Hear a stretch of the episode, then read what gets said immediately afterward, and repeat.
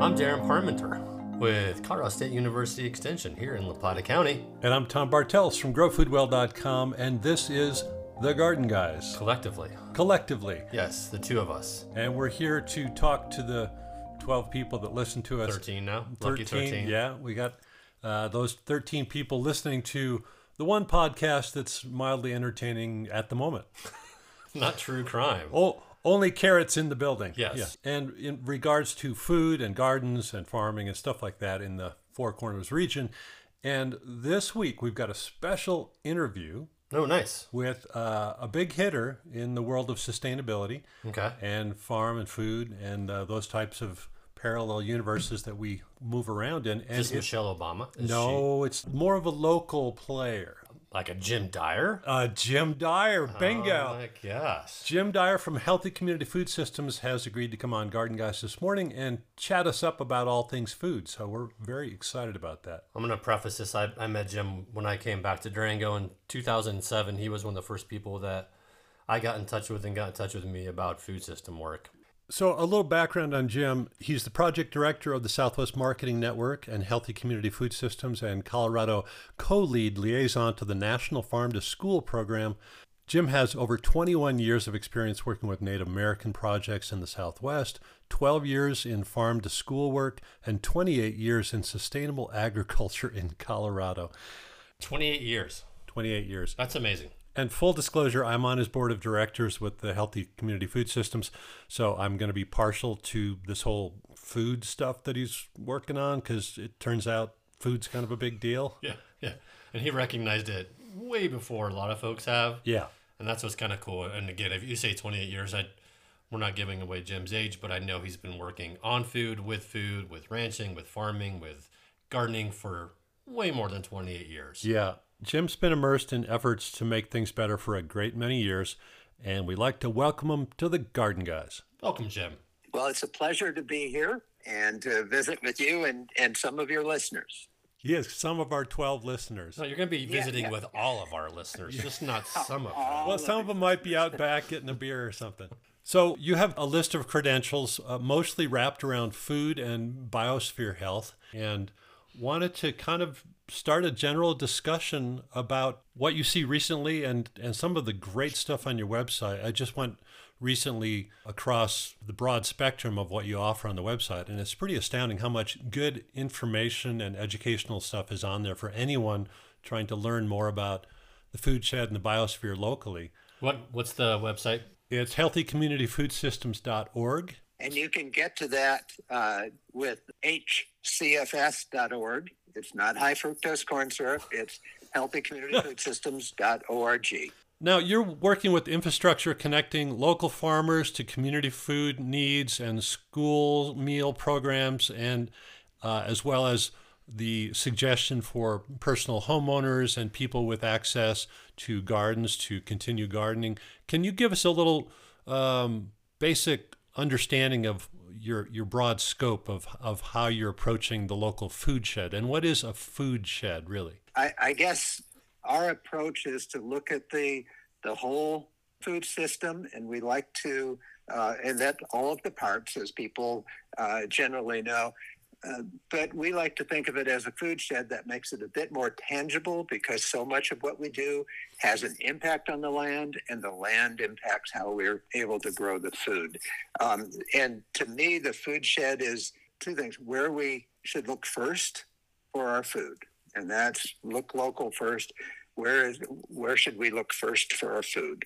And secondly, it's the area that you feel most responsible for caring for in terms of the environmental impact of, of agriculture and the rest of our activities on it and its ability to provide for us in terms of food.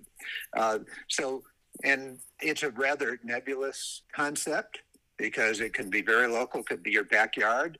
I like to think of La Plata County for a variety of reasons, partly because I'm a citizen there and I have I can vote for things that happen there and I'm in touch with people, but it certainly extends far beyond this. So we talk about local food sheds. Hard to leave Montezuma County out of this. I'm going to focus on La Plata because that's that's closest to where I live. Uh, but I look at the whole of Southwest Colorado and down into the rest of the Four Corners as our regional food shed. And how does that relate to what you call the Greater San Juan Mountain ecosystem? I look at that southwest corner of the state and if you look at it uh, beyond the political boundaries, it's centered on the San Juan Mountains. And these food sheds that I talk about are not just where we grow our food in the gardens and farms and ranches, but it's the surroundings because we know the health of the those growing areas depends on the health of the surrounding ecosystem and vice versa. The health of these ecosystems around all the wildlands around the farms, ranches, and gardens is dependent on what is done on those agricultural lands. So I look at the whole area, and that's why I like the idea of the greater San Juan Mountain ecosystem.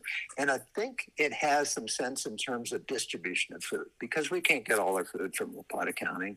Um, so I think this is a good area to start thinking about what can we do within this? How can we live in this landscape? Food is one of the things, one of the big things we do and how can we keep it vibrant, the sort of a, a wild, semi-wild area that we uh, love for its own sake, for what it gives us in terms of recreation and food, and what it ter- brings in terms of tourists and tourist dollars to be very practical. Jim, one of the things that I've grappled with, and I don't know if you have either, but it's this concept of so we have this food shed, you know, if we call it San Juan Mountain, if we call it, you know, this Southwest Colorado and it's not easy to grow here. You're a longtime rancher and, and gardener and farmer, and you've probably had those same dilemmas that other folks who are trying to derive some sort of income off of agriculture, as it can be a challenge, right? Like there's the grasshopper plague, there's the drought, there's the too much water, there's the hail, however that looks with a changing climate. So, one of the things that I've kind of grappled with, you know, we are here to promote agriculture and we're here to get more producers within our food shed. But is that food shed becoming harder and harder to grow in? Well, they hit on two things. I think it's always been difficult. If you talk to the uh, uh, folks who lived up in Mesa Verde for a few centuries, uh, it wasn't easy, and they adapted in various ways that um, probably hard for us to, to do. I think we're going to all move to Albuquerque and Flagstaff, but um, they, they've been adapting to a changing climate over long term. We're seeing this ch- climate change uh, just in the, the 26 years that I've been here and working on local food. Uh, most of that time has been very clearly in a drought. And we go back to the 2002 and three. There have been major constraints. So it's not only hard here, but it's becoming harder. Yeah. But I don't know where in the world it's going to become easier. There will be some little spots, and then everybody will go there, and we won't want to live there probably. And then things will change anyways, and the smoke will get to them anyways. and the other part of this is you wherever you live, you do the best with what you have, and it does come down as one of our board members used to look at uh, um, Chaco Canyon and the early people that lived in this area and the boom and bust in terms of population. So we have to look at how many people should be here, frankly, in this in this area for it to be sustainable for us and for uh, our children and the planet. So those are tough things. Yeah, that's maybe a tough the big question. cities Huh? should maybe the big cities should be in Iowa. Don't tell that to Iowans. okay, okay. So um, uh, you've mentioned drought as one of the um, indicators that's uh, a big challenge for us. What other changes have you seen in in the local food shed over the years, and maybe connected to that, what trajectories or trends do you see looking forward in the next ten or twenty years? Well, uh, yeah, over the past uh, 20 to 30 years, it's, it's been wonderful to see how this community and Plata County and surroundings, we're not isolated, um, uh, has put together the key elements of a healthy local food system. We've, we've shown that we can do this, and so much energy and work, and a lot of partners, and a lot of funding from government and from um, private foundations to put these elements together. I mean, we've got great farmers market and that was one of the first things we really focused on and other farmers markets Farm to School got going gangbusters early on, and we're a model for many other areas because of the support here.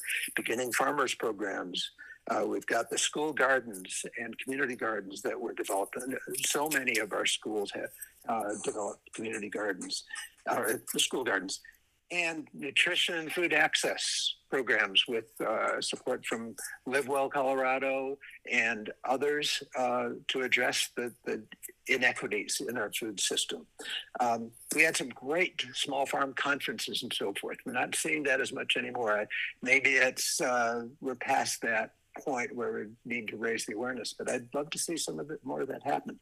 And we got a good uh, producer-owned food co-op together now, as I say that, many of these things are continuing, but the things that concern me are have we moved far enough ahead? Are we continuing the momentum? Or are we plateauing a little bit in terms of, especially in the amount of food that we're getting into restaurants, that we're getting into schools, that we're getting into uh, backyards, uh, backyard gardens for, for people? Have we grown the actual volume of local food? And Darren, you say there are limits, but we're, I don't think we're anywhere near the limits of what we could be growing here for local consumption. So those are some of the issues. And then we've got the continuity issues. Um, that producer co-op is no longer that Southwest Farm Fresh. Um, we've got to do some clear thinking about what's behind that. Um, school gardens, and you could speak to this more than I could Darren, but the school gardens, uh, many of them that were vibrant in the past, are either at a lower level or maybe not even being taken care of. There are others that are coming along that are uh, doing very well. Uh, our granddaughter is at um, Juniper School, and I don't know if anybody's aware of it, but it's got a nice um, uh, garden that's developed in the past couple of years, and my daughter has uh, helped make that so. Now, in terms of the gardens and the community gardens, uh, we lost two community gardens as well. The good news is with the soil lab over at Riverview and the buy-in from the city with Parks and Rec and from 9R and from local philanthropy, local money, which is great. Uh, it's going to be a showcase, I think, for the school and community gardens, and hopefully that'll spread and light a fire under school garden at every school and every preschool that can possibly have it in the area. The exciting things that I'm seeing continually, I can't keep track of all the new local producers, people popping up and having an idea and being dedicated, have they're really smart, they're younger than I am, and therefore they have some probably some better ideas. Uh, and it's wonderful to see this. I worry if they're being supported enough, and we can get into that a little bit later. Uh, but that's a bright spot that this new energy with young people. And the other bright spot is the, the uh, Good Food Collective, which is kind of the culmination of some of the local groups that we've had evolving over the past 20 or more years, looking at the fruit tree gleaning and food waste, making that connection between the small farmers directly and to the groups that are helping uh, people with uh, food access. And this was jacked up considerably during COVID. One of the one of the positive things from from COVID. The other thing that Good Food Collective is doing, and we struggled with in this area, trying to increase diversity and inclusion of various pop- of all the different populations in this area, into food system planning and governance and so forth. And their La Plata Food Equity Coalition is a huge step in that direction.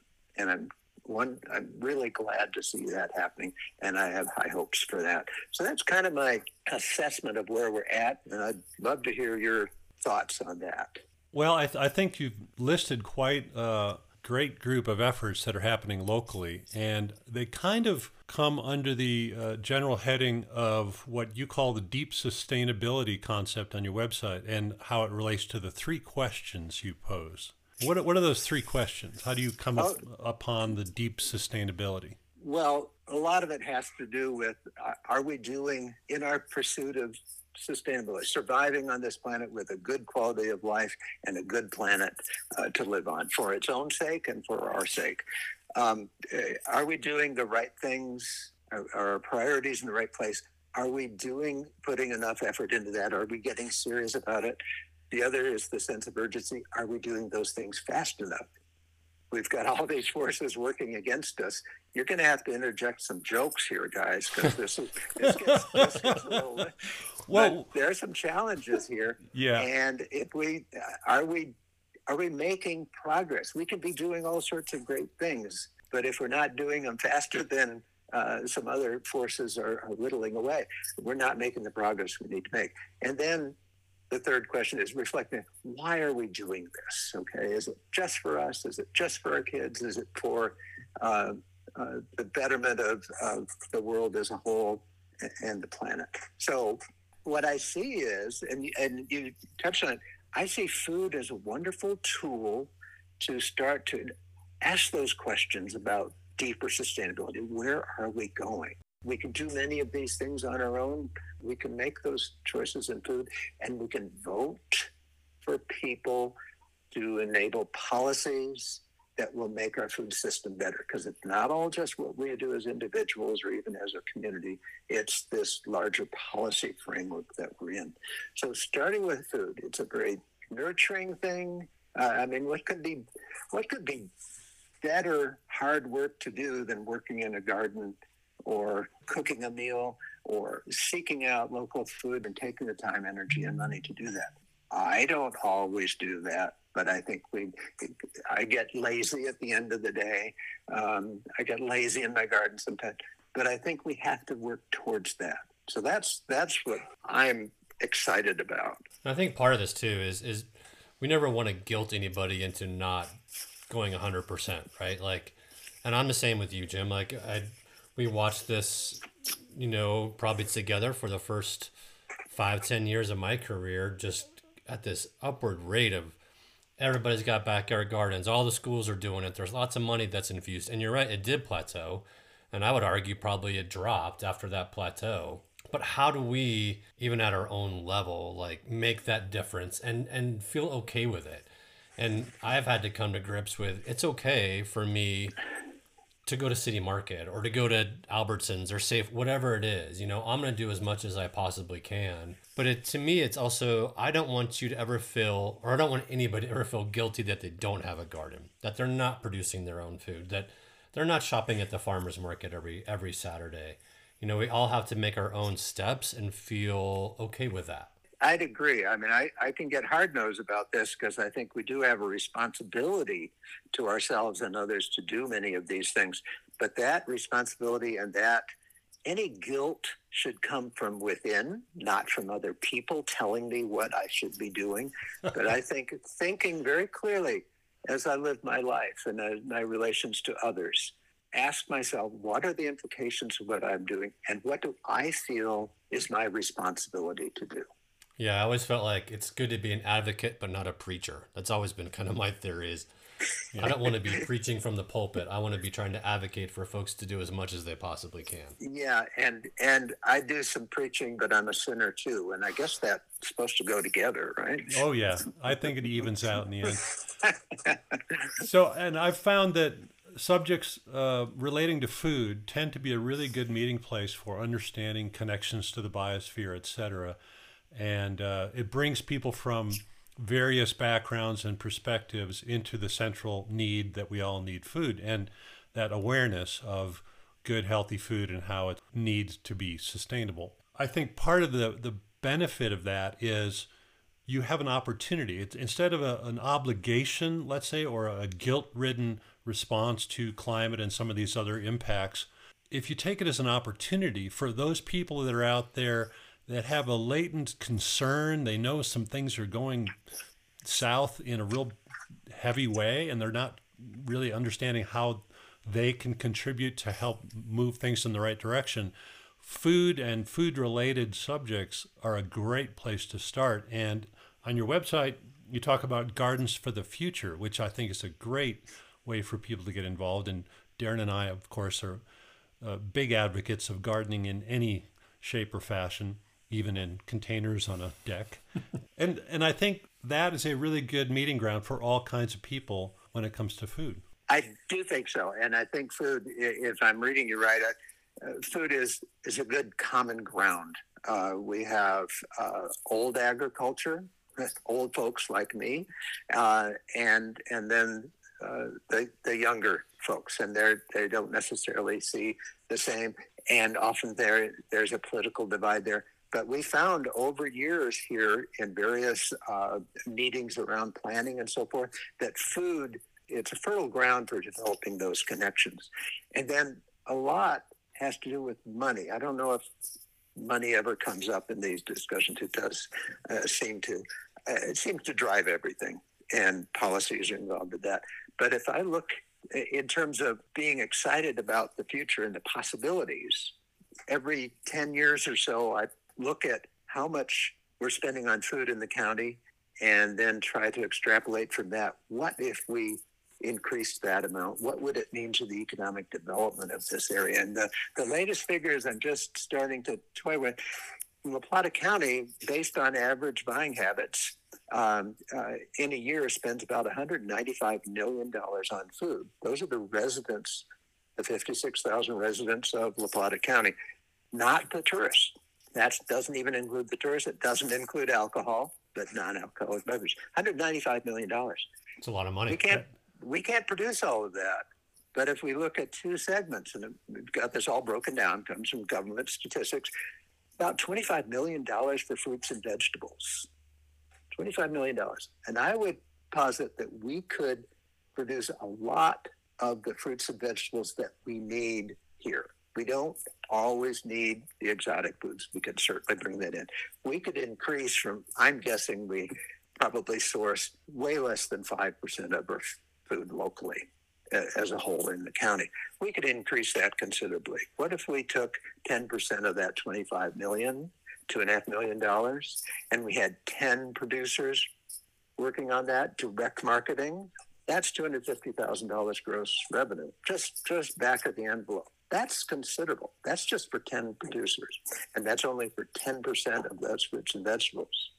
You can do the same for meat. It's almost the same number $25 million. So you can do the same thing. So there's a huge economic development potential here. How far we should go in, in terms of the percent, that's a nice academic question over two or three beers. but after the first beer, you can start talking about what if we increased it by 10%? What if we what if we got close to 20%? What could that do to the economic uh, uh, picture of our of our county? And certainly, I mean, we're tied with Montezuma. There's no question there. They have the farmland, they have the water, they have the farmers. Yes. So that that is is one part of it. But as far as fruits and vegetables, the amount that we need, we did a we played around another calculation with our preschool. We were trying to figure out how much land would it take to provide every preschool kid, this was a few years ago, the thousand of them in the county, with a carrot, which is a serving of vegetables a day, five days a week for the year. And if you look at the average yield on, on carrots, it comes out very roughly to about three acres. Now we have over 500,000 acres in this county listed in the ag census as farmland, not including the grazing permits. We could probably squeeze in three acres. And boy, after the second beer, you can start extrapolating from that.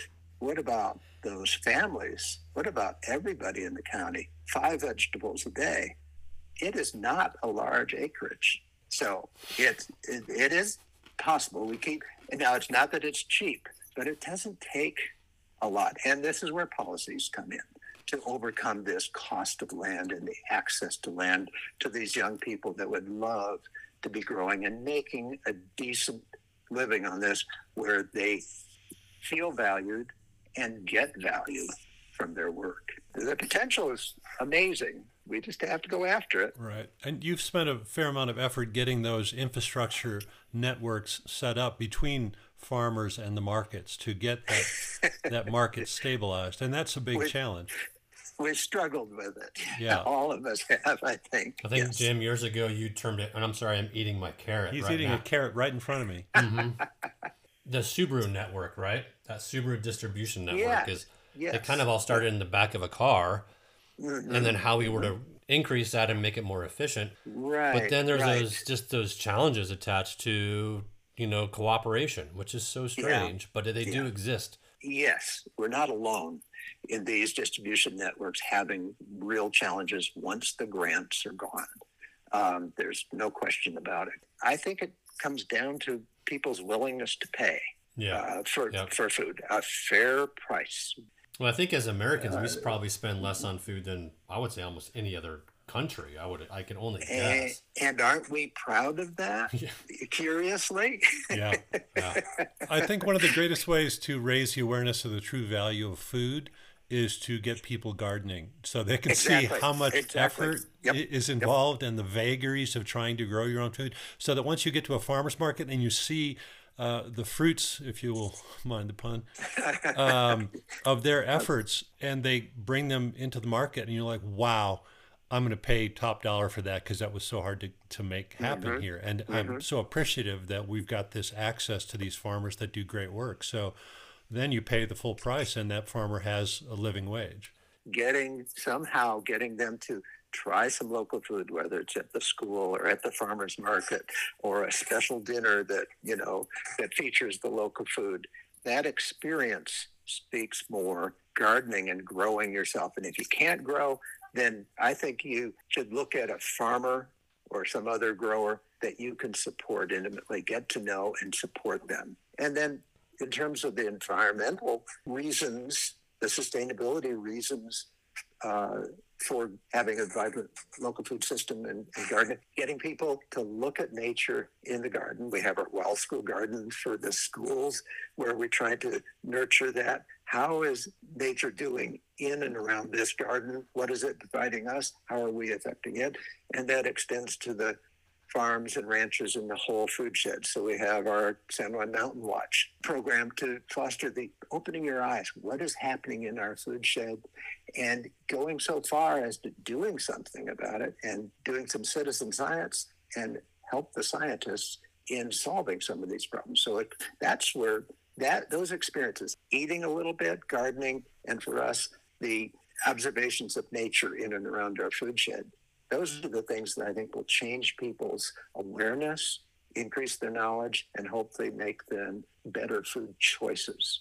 We really have some soul searching to do. We've shown what, what we can do. We, we need to scale it up and, and make sure that it, it continues. So I think, Tom, you've mentioned it before. We've talked before about what will it take to get people to shift to thinking that it's important to spend more not only money but time and effort on local food. And I think it's going to have to collapse. We look at the snowstorms in Wolf Creek Pass years ago that caused an egg shortage near Christmas time in Durango. It was the end of the world. It was a teachable moment. Right. And we had the egg prices for a couple of reasons during COVID, another teachable moment. Uh, and the question comes up: What sort of a what sort of a jolt to the system will bring about that change of heart, so that we do value growing our own food, Yeah. growing food locally, and paying what it takes. the scarcity uh, immediately piques attention and uh, but in the same sense pressure makes diamonds you can take that pressure and redirect it to support local networks and if you see the writing on the wall about what's coming in future decades with more difficult growing conditions and uh, supply chain interrupts or who knows what i think the more we create a robust local market for food and production for food we'll avoid the rush later. Exactly. It's it's mitigation and adaptation to the changes that are coming. Yes. well, we thank you for all your efforts at Yeah. the Healthy Community Food Systems. And if people want to get in contact with you, is that the best resource, the hcfs.org Sure. And email. Yes. and as well. email through the website? Jim, Jim Dyer 30 at gmail.com. Jim Dyer 30, the number 30? That's 30? his age. Yeah. Sure. You're Yes, 30 now? Oh, yeah. Yes, it, it's been a pleasure. I, I love um, exploring this with you, and I commend you for your show, which is right at the crux of the sort of thing that we have to help the people in the community uh, get more involved in. So, thank you guys. Well, Jim, thank you. thank Uh, you. Yeah, for years and years and years of being an advocate and a friend. Uh, yeah, you do really good things, and you should be very proud of that. Well, you back to you guys. All right. Have a good day, Jim. Thanks for chiming in with us. Thanks for doing it. Hey, you bet. We'll talk to you soon. Yeah. Wow. And we'll see you next week. Thanks for joining us here on Garden Guys. Thanks, everybody.